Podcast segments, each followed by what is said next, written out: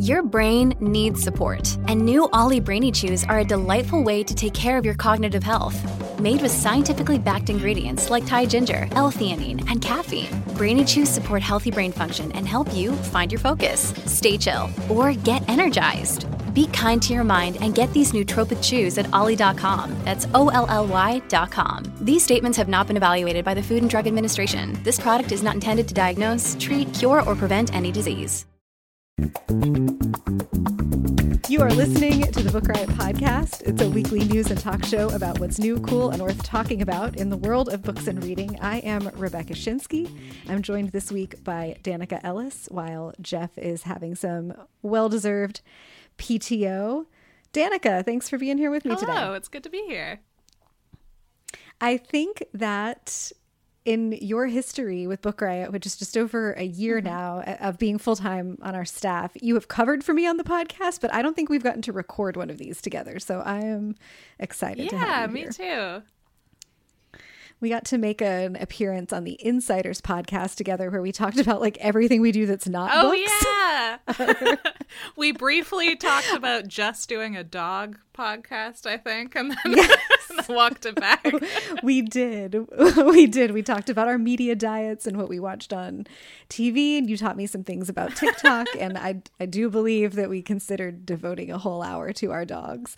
Uh, well, we're going to talk about book-related things this week. Um, I'm really glad to have you here, have folks get a chance to hear from you. And before we get into any of that, we'll just take a break for our first sponsor. Today's episode is brought to you by Flatiron Books, publisher of eight eight eight Love and the Divine Burden of Numbers by Abraham Chang. So this is an interesting love story. It's great for fans of Tomorrow and Tomorrow and Tomorrow and High Fidelity. It's set in the mid nineties at N Y U, and it follows young Wang, who has gotten the advice of love through Chinese numerology from his uncle. So he believes that he will have seven great loves in his life, and then he meets Irena in ninety-five. And she's like the best. She's brilliant, charismatic, quick-witted, funny. They fall in love. But the thing is, she's number six.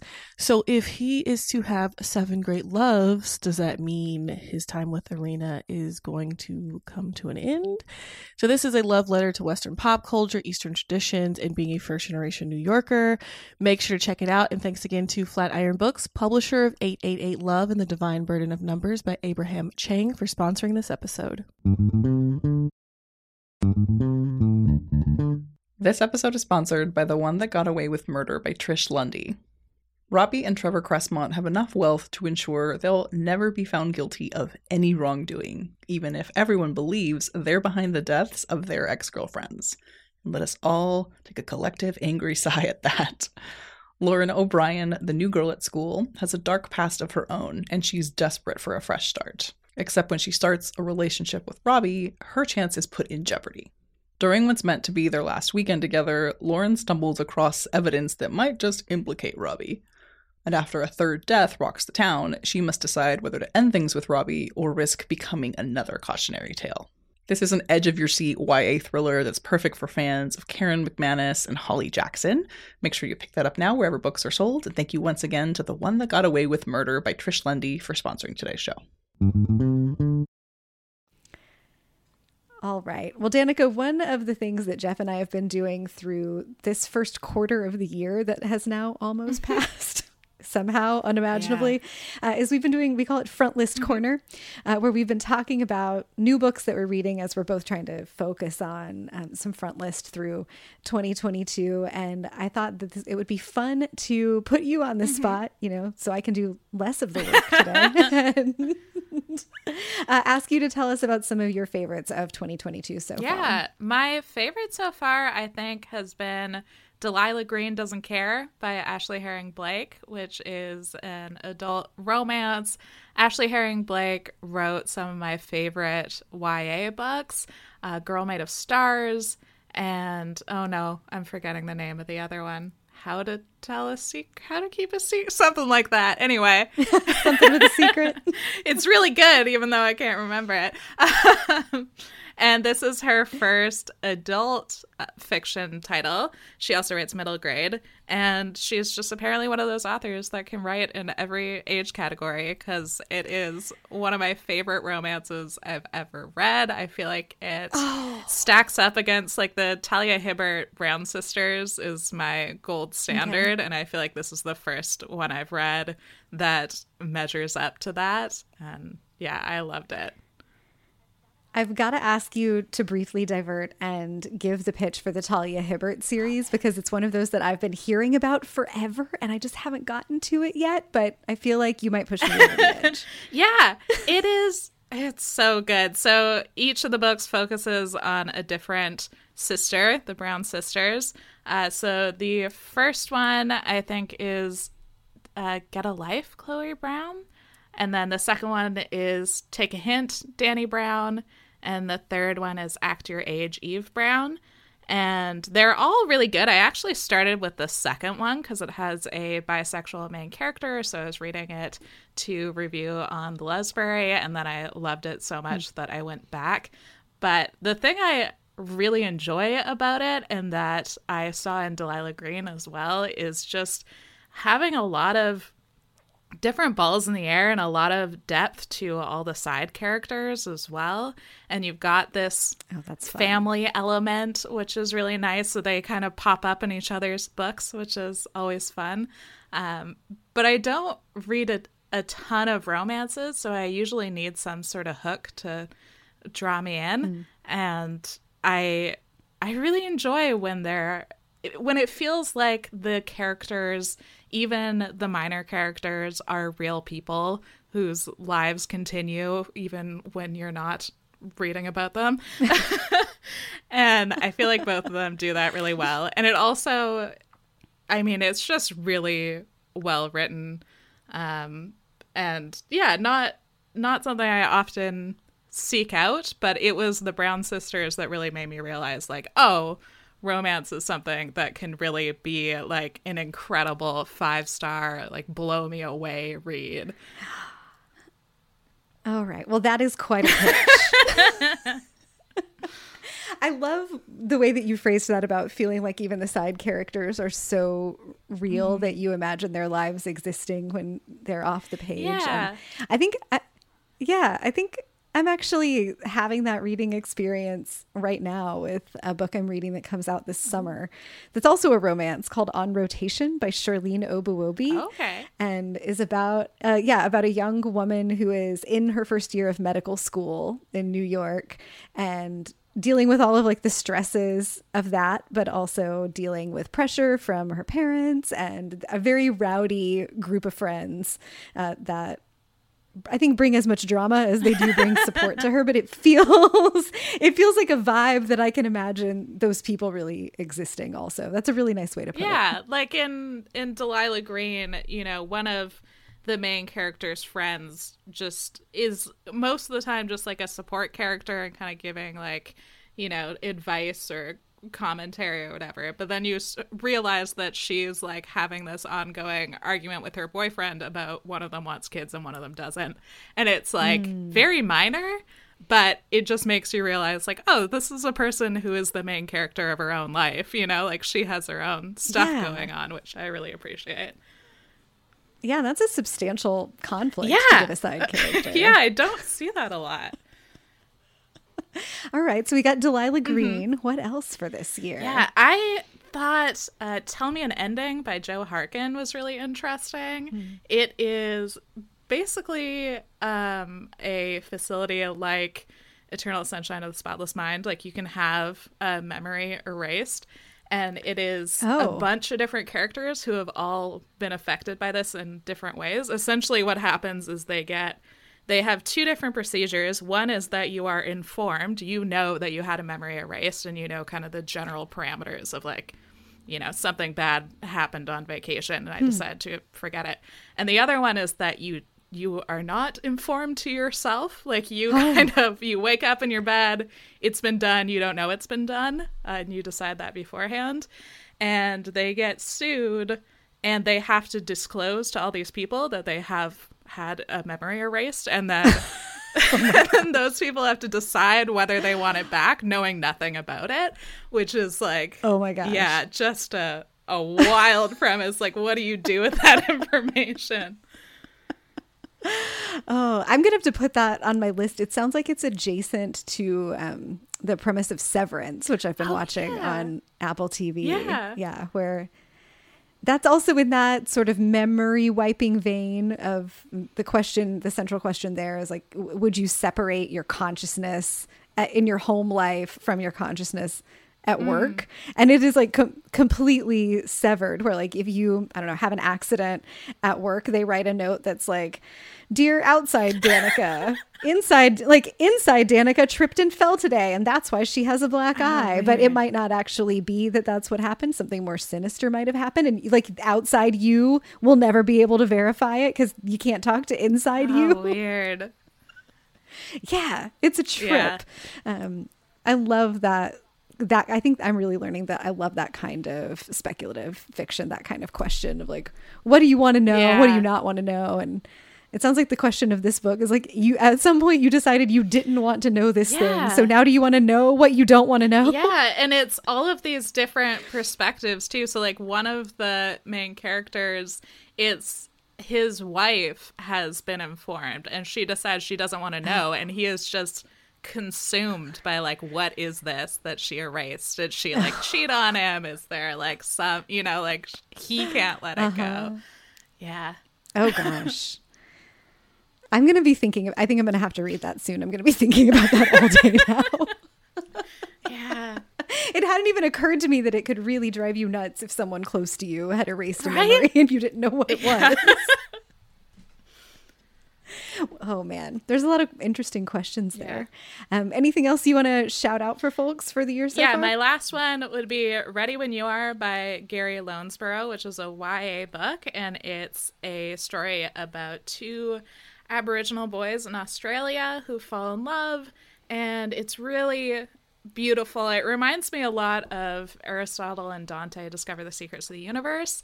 Oh, okay. Yeah, and it was originally published in Australia and just came out in the U S um I think last month, pretty recently. And the whole time I was reading it, I was like, this is exactly the kind of book that would get challenged or banned right now, because mm.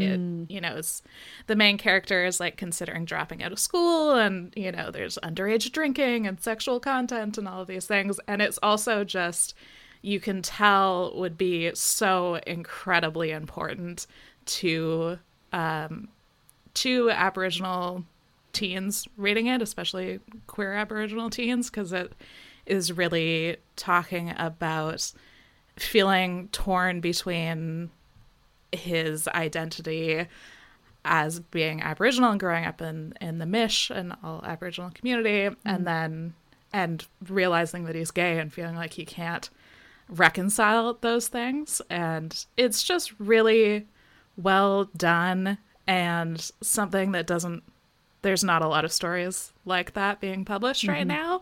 And I can just imagine how how important it would be for certain readers. And it it yeah. really frustrates me that a lot of those books are being kind of taken out of people's hands. Yeah. You've been doing a lot of great work. I guess this is the part of the show where I just brag on you for a second. That you and uh, Kelly Jensen have been doing so much great work, digging into the really hard and repetitive and frustrating stories mm-hmm. about attempts to take those kinds of books off shelves and ban them from schools and all that kind of thing. And it sounds like this one is a really like nuanced kind of intersectional approach. Yeah. Yeah, it's, I've been kind of playing backup for Kelly, who does this every week and sorts through so many, like dozens and dozens of these stories. And yeah, it, we were kind of talking before about how to even discuss it, because it's it's the same thing over and over. It's the same mm-hmm. story over and over, and it's very very frustrating, because it's also the same story that was true in the nineties. Like there's a, you could, yeah. I made this quiz uh, that went up on oh, Book no. Riot that was, you had to match the quote, the book banning quote, to the decade. And it's just incredible how much could be word for word from the eighties, you know, like talking about Dungeons and Dragons and teen libraries and how it's corrupting oh, our youth. No. And it's like, it was, it was, you know, last year or whatever. Like, it was not the eighties. Oh, no. It's like, is this the plot of Footloose or is it twenty twenty-two? Yeah, exactly. Oh, gosh. Uh, well, I will find the link for that quiz and we'll put it in the show notes for anybody who wants to play along and, I don't know, be depressed know, along was, with us. This is a... It was the weirdest... Misery loves company. ...writing experience because I was, like, laughing out loud and feeling just utter despair at the same time. Oh, I believe they call that the gallows humor. Yeah. Well, thank you for your twenty twenty-two faves so far. I'm going to read all of those. Before we get into the news of the week, we'll take another break for a sponsor. All right. Well, top two stories of the week. Actually, a lot of our content this week, as as seems to be the case because this is the thing that's happening right now, uh, is related to attempts to ban books or talk about censorship in some way. And the first one is, I think, an interesting story for, for a couple of reasons. But the headline here is that uh, the Doctor Seuss Company made more money last year than ever before after they pulled racist titles. Mm-hmm. Um, folks probably remember when that was going on, they pulled um, And to Think That I Saw It on Mulberry Street and If I Ran the Zoo because of racist and offensive imagery. And then they also pulled um, four other books from the Seuss catalog, uh, all lesser known titles: McElligott's Pool, Scrambled Egg Super, On Beyond Zebra, and The Cat's Quizzer, which uh, I don't think I had heard of any of those four prior to this happening. Uh, less popular from, from the Doctor Seuss moment. Um, but the C E O, uh, her name is Susan Brandt, uh, was interviewed for Time this week in a piece by Megan McCluskey that we'll have in the show notes. And this was an interesting confluence, I think, because it had a simultaneous like cry of praise from people who were like, yes, good, we should be taking books with racist portrayals of people mm-hmm. out of libraries, take them out of circulation. Good job, Doctor Seuss. Uh, and perhaps throwing some of their money behind other Doctor Seuss titles as a show of support. At the same time, folks on the far right were like flooding to argue against Doctor Seuss, the Doctor Seuss Company making this decision. And I think, honestly, that they, I, I like, this is the most generous reading that I can get to, and it's not very generous, is that they weren't even paying attention to the details mm-hmm. of this because they were talking about it as censorship, as if someone had made Doctor Seuss go do these things. Uh, when at the time, this was the company looking at its materials and saying, like, we don't want to be responsible for putting this material out in the world anymore. But the far right co-opted it and turned it into, like, defend the children, mm-hmm. defend Doctor Seuss. Uh, and I think that they had surges in sales from that side of the political spectrum as well. Yeah, which that's what's so interesting. In in the interview, she says, you know, we got a lot of support from our fans after we made that decision, and that's why we made so much more money. And I mm-hmm. think that the sales were much more driven by the right-wing backlash that, like, weirdly just gave them more money. Like, yes. And people bought, like, green eggs and ham. It's like, no one's no one's getting rid of green eggs and ham. Like, right. Sam is safe. He's fine. It was, it's one of those, like, I think that maybe we need like twenty more years of distance to truly parse what was happening in that moment and what's continuing to happen. But the, I, I guess, failure to connect all the dots there of like, you are, even if you're buying green eggs and ham to defend Doctor Seuss, you're still putting money into the pocket of yeah. the company that made this decision you're apparently very upset about. Um, it's fascinating, and it's really too bad that they couldn't, that like Amazon couldn't pop up a like, which side are you on? Why are you buying this book? It's also like, it would have been very easy for them to just change the illustration, like, because most of them it was just yes. one illustration. The truth was that they just weren't selling very well, and it wasn't worth the hassle. Like, I used to work um, at a bookstore, and I ran the kids section, and we had a ton of remainders, so like new discounted copies mm. of Seuss books, and we had those ones. We had uh, and and to think I saw it on Mulberry Street, and what was the other one? The... If I ran if the I zoo. ran the zoo. We had both of those remaindered. We had them on big stacks at the front, and they they just didn't sell. Nobody was interested in them. You know, you sell like a hundred copies, of, and the places will go for every one you sell of either of those. So, you know, I I do believe that they stopped publishing them partly because of the racial aspects, the racism. But I also think that they were just like, nah, this isn't this isn't making us much money. Yeah, I think that's a great point, because like, if to take the other example, Oh, the Places You'll Go happened to have a racist image in it. They sell so many of those things mm-hmm. so reliably, starting about this time every year as graduation gifts through the spring. It would probably be worth it to, you know, re-illustrate that page and do a reprint and go through all of the shenanigans, because that would it would pay off in the long mm-hmm. run. But I think you're onto something, that they were doing the calculus of like, should we just take these out of circulation?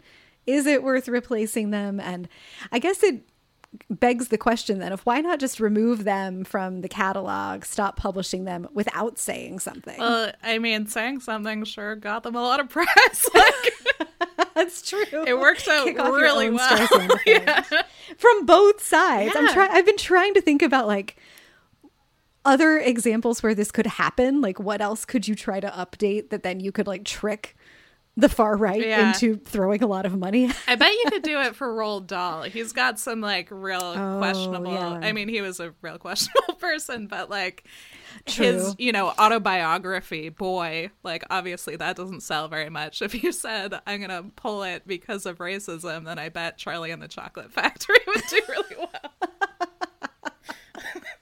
well. Oh, we could just, you know, create our own campaign for that and see how it goes. That's a great example. It's it was just wild to watch that unfold yeah. with Doctor Seuss in real time. So I'm just interested to see, glad to see that they're talking about this after the fact. And I wonder how they really feel about it. Like, mm. do you feel like you won something if you had your biggest sales year ever, but you got it because Kevin McCarthy read Green Eggs and Ham on T V? Yeah. yeah. It's funny, in the interview, they ask her about something about cancel culture. And I like that she just was like, I'm not talking about that. And next, please. No, not getting into that. It's a good strategy. I know. I would love to you know, be a fly on the wall and, and know if they anticipated what would happen. Because certainly now you would think like, I don't know, Scholastic has a ton of children's books that are classics mm-hmm. and there there might be something lingering in one of those. And if you're a publishing executive now, is it like, well, not only is it just ethically good to remove these images, but like we could make some real money if we do it from both sides of mm-hmm. things. I know. It's fascinating. Yeah. Um, to continue our role through, I don't know, book banning corner, sadly. Mm-hmm. It's like we live on that block right now.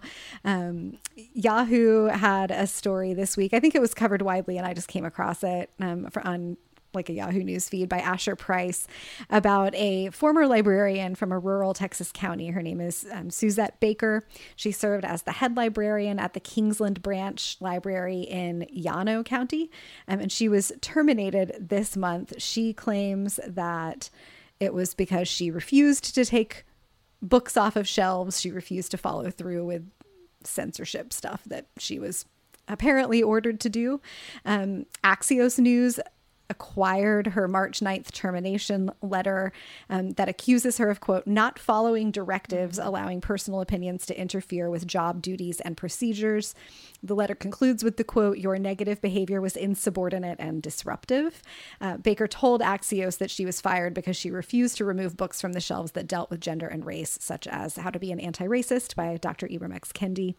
Uh, and she said that she was accused of insubordination because she appeared at public meetings involving library matters that she and other librarians had been ordered not to attend. Wow. Uh, so she, right? Which I have questions about the legality of that. Yeah. Um, she is preparing to sue the county over her firing. So I guess we will get to follow this story. But uh, not the first case, but one of the only cases that I remember seeing recently where somebody was fired mm-hmm. for either failing to follow through with this or or stepping up to defend these books in some way. Yeah, and I looked into some of the other sources, and uh, at least one of them that I read said it specifically was books that had not gone through the challenge process. So they hadn't been challenged and mm. like ruled to go off the shelf. It was just the officials preemptively saying, take these off the shelf to to avoid conflict, as far as I can I tell. See. Yeah, that connects to a piece that I have in our agenda that I was just going to um, drop in and direct listeners to um, by Hannah Natanson. That the headline here is "Schools Nationwide Are Quietly Removing Books from Their Libraries." Um, she talks a little bit about that in the introduction, what you're talking about of teachers and librarians and school officials sort of d- just shadow banning books functionally by mm-hmm. taking things that they think might be problematic in their view off of shelves or that might raise issues with parents before they go through these challenges, because they're they're just trying to avoid um, that situation. And there are, as you would imagine, a bunch of librarians who are unhappy about this yeah. and are taking action to fight back against it. And Hannah Natanson had profiled a bunch of them in this piece. I know, I can't remember the details right now, but I know Kelly wrote a post about a, I think it was either a high school or middle school librarian who had this happen, where the principal just gave him a list of mm. all the books to take off the shelf that were getting challenged in other places, but not, you know, at that oh. school, and was emailing other principals to advise that they do the same thing. And he oh, went, uh, he like went to his union, and then when it didn't, you know, when they still couldn't come to agreement, went to the the news to fight back against it. But I mean, for mm. every librarian who's willing to put their job on the line for that, there's got to be a lot more who are are getting pressured. Yeah. And the um the librarian from Texas who was f- allegedly fired for this mentions in the, uh, her interview with Axios, whoop, got earbuds flying all over the place here. I'm excited, Danica.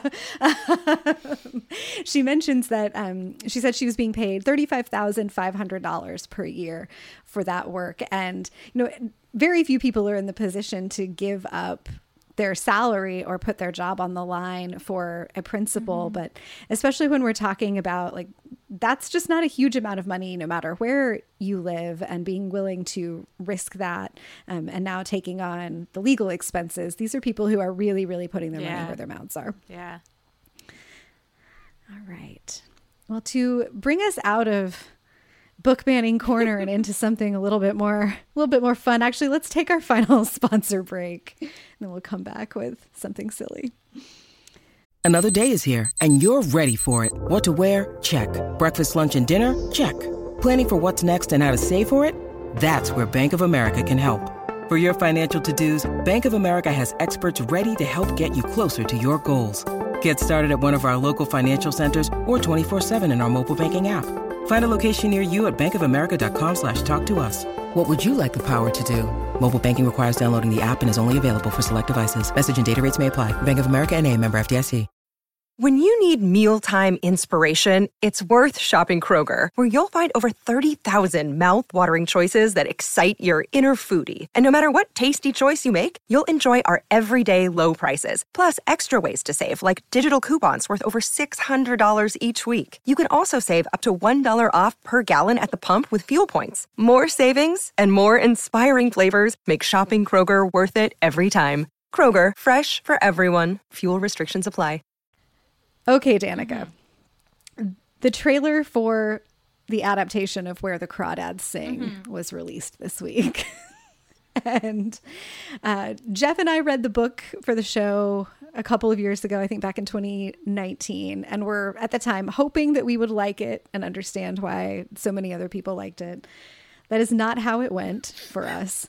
Um, so we, but we've continued to follow the continuing soaring sales for The Crawdads Sing, and of course the news about the upcoming movie. I don't think that we will be watching the movie to do a full episode about, but I was really interested to see the trailer and try to get some hints of what direction they're going with the film. And then I was extra delighted when you said this week that you had not read the book. Mm. So I wanted to start with, before you watched this trailer, right, what did you think Where the Crawdads Sing was about?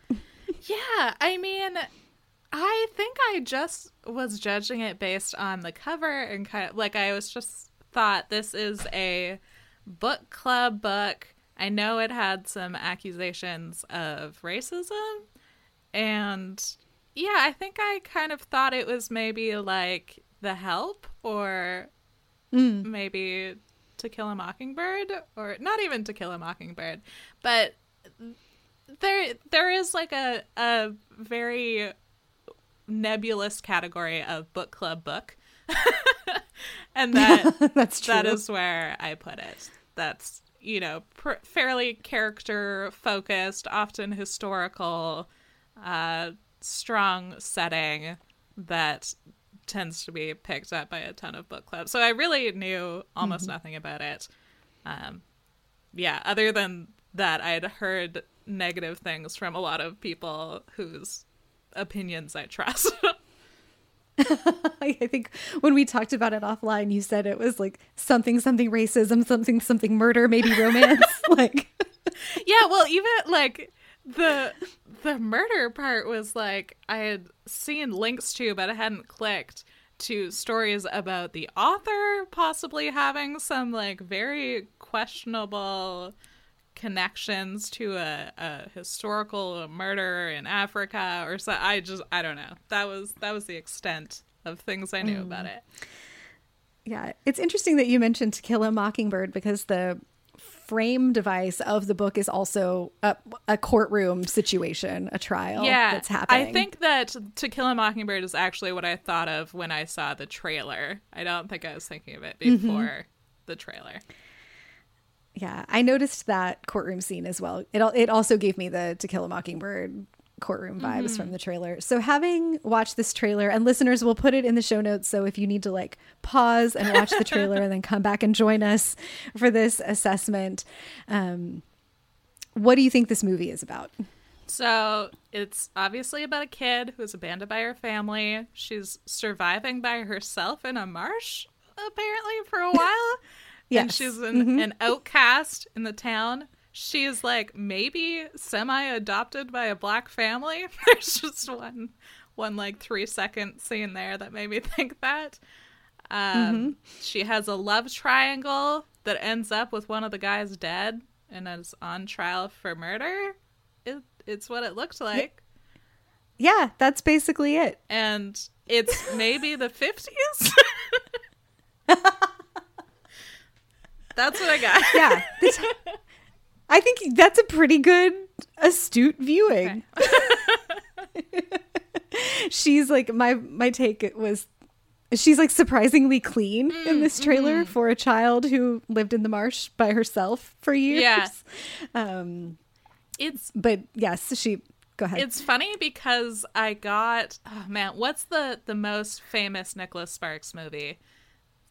I don't remember, but I got Nicholas Sparks vibes. Yeah, I was too. Like, it's it looks like To Kill a Mockingbird meets Nicholas Sparks. Like that, that is the vibe I got from the trailer. That is a search engine optimization play that will make you a trillion dollars. I was thinking that as well. Like going into, before I watched the trailer, I was really curious about how they're going to position the movie, because when the book was first starting to take off, I heard it mostly about as emphasizing the romantic relationship mm. that um, Kaya has with one of the men. And then also that there was maybe some like murder revenge mystery stuff. And so you would get like both murder and romance, everybody's favorite combination. And the, the book does follow tropes of both of those genres. And I was wondering if they were going to try to do both of those things in the film, or if it would emphasize the romantic elements more, or emphasize the sort of murder mystery pieces more, and the the Nicholas Sparks like look of things, which might just be that Nicholas Sparks also sets his books in that same part of the U S mm. in the like sort of in the Outer Banks or the North Carolina, South Carolina coast. Um, the worlds looked similar, but I think I was surprised by I, I was not expecting to have Nicholas Sparks feelings watching the trailer yeah, for this. It, so it's interesting. It kind of just jumps back and forth between like, is this kind of a, a thriller murder mystery, or is it like a very romantic movie? There's also one scene where she sees like a heron fly by that's really mm-hmm. dramatic, and I was walking my dog yesterday and I saw a heron and I was like, this is not oh. the same at all. I don't feel like it's signaling anything in my life. It wasn't an omen no. or something. You didn't com- maybe commit a murder afterwards. Well, I can't comment, obviously, but... oh, man. Just on the dog walk on you know, the way home. I think that if I had not read the book, I think I would probably see this trailer and be like, I'm going to end up watching that on some like lazy Sunday afternoon mm. when it's on cable, or when I'm sick someday and I want to watch something that's basically like a Hallmark genre yeah. situation. Um, I am fascinated to see how this does when it comes out in theaters. Like movies, we're not getting a lot of movies like in this vein right now, that we're, we are out of the Walk to Remember right. era. And I'm, I think it's going to be fascinating. Yeah, I, I still am not clear even what it's, what kind of movie it's trying to be. Like, is it, are you going to walk away talking about the mystery or the romance? I don't know. Mm. Yeah, the mystery gets solved by the end of the book. Mm-hmm. Um hmm, that's a great question. Listeners, if you have read Crawdads and you're watching this trailer, send us your own search engine optimized descriptions for it. Podcast at book riot dot com. Jeff will come back from vacation and be like, what are all these emails? I love that you just stick him with it. You're like, you have to check the emails, so I can ask for anything. Well, you know... Jeff like very kindly took on the responsibility of checking the podcast email several years ago when a bunch of the women on staff were receiving a lot of harassment mm-hmm. for various things. And he has just also kindly continued to check the podcast email. So maybe I'm playing a little fast and loose with what's coming into the inbox, but um, I think I think he'll enjoy it. Uh, thank you for going on that, that Crawdads journey. Yeah, I'm interested me, to see how it turns out, how people receive it. Um, another story that I wanted to highlight this week that was from Publisher's Lunch, so it's behind a paywall. Sorry, folks, we don't have a link to drop in, but maybe something will come out publicly in the meantime, is that um, Hachette, F S, Hachette Book Group and F S G have launched new diversity, equity, and inclusion initiatives. And since we've talked so much on this show about the need for these kinds of initiatives to affect the pipeline in publishing and create a more diverse and inclusive inclusive industry all the way around, I wanted to highlight um, some of the efforts that are going on. Uh, so Hachette has announced four new partnerships. Uh, one of them is a partnership with the City College of New York that provides a salaried, full-time, year-long work experience at Hachette for a recent graduate of the City College of New York's publishing program. Uh, David Unger, who is the director of the publishing certificate program, says that uh, the kind of support that H B G is offering graduates feels transformative. It's a competitive starting salary, bonus for the purchase of incidentals, a rotational program, and dedicated mentoring. Uh, that's a great thing to see. We've talked a lot about how entry-level publishing gigs often pay so little that in order to take them and work your way up the ladder, folks need some other kind of structural support. And so historically, if you have not come from a family background that had extra money to toss your way, folks from other backgrounds have been locked out of being able to jump into publishing and and pursue careers, or even to take the kinds of internships that get you in the door so you can have an underpaid entry-level job. Um, So really nice to see that. Uh, they're also, Hachette is also co-presenting the Hurston Wright Writers Week retreat at Rutgers University, which is a seven-day summer writing workshop that includes all kinds of things.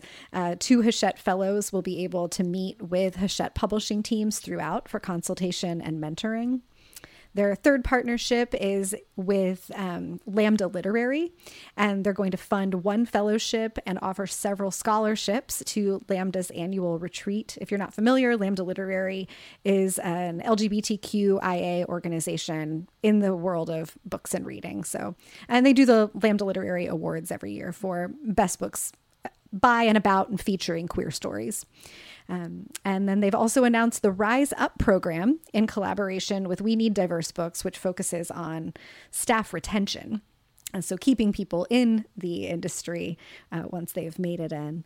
Uh, then in the land of F S G, they have announced a foundation of the F S G Writers Fellowship, which is, quote, designed to give an emerging writer from an underrepresented com- underrepresented community additional resources to build a life around writing. The winner will receive a fifteen thousand dollars award and be featured in the F S G newsletter. F S G will also host a public reading of their writing. Sheila Hetty, Katie Kitamura, and Rowan Ricardo Phillips are going to serve as judges uh, this inaugural year.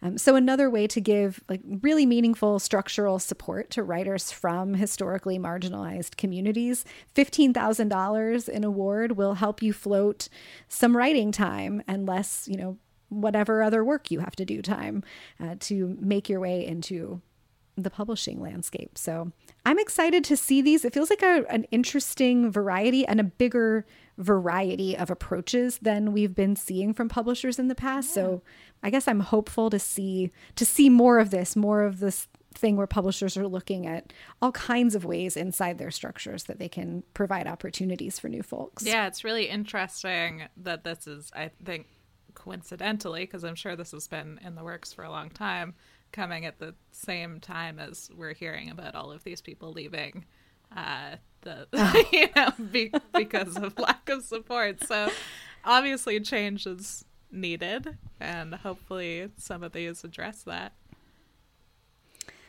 Yeah, and please, folks, if you, we know a lot of publishing folks listen to the show, if there are things going on in your publishing house or in organizations that you're a part of that are also aiming to open up opportunities for folks from marginalized communities to access careers in publishing or careers in writing, uh, being able to have support for that creative work, let us know about those so that we can shout those out and direct other listeners to those resources. So you can email us that also at podcast at book riot dot com. Jeff will be very happy to read those, I'm sure.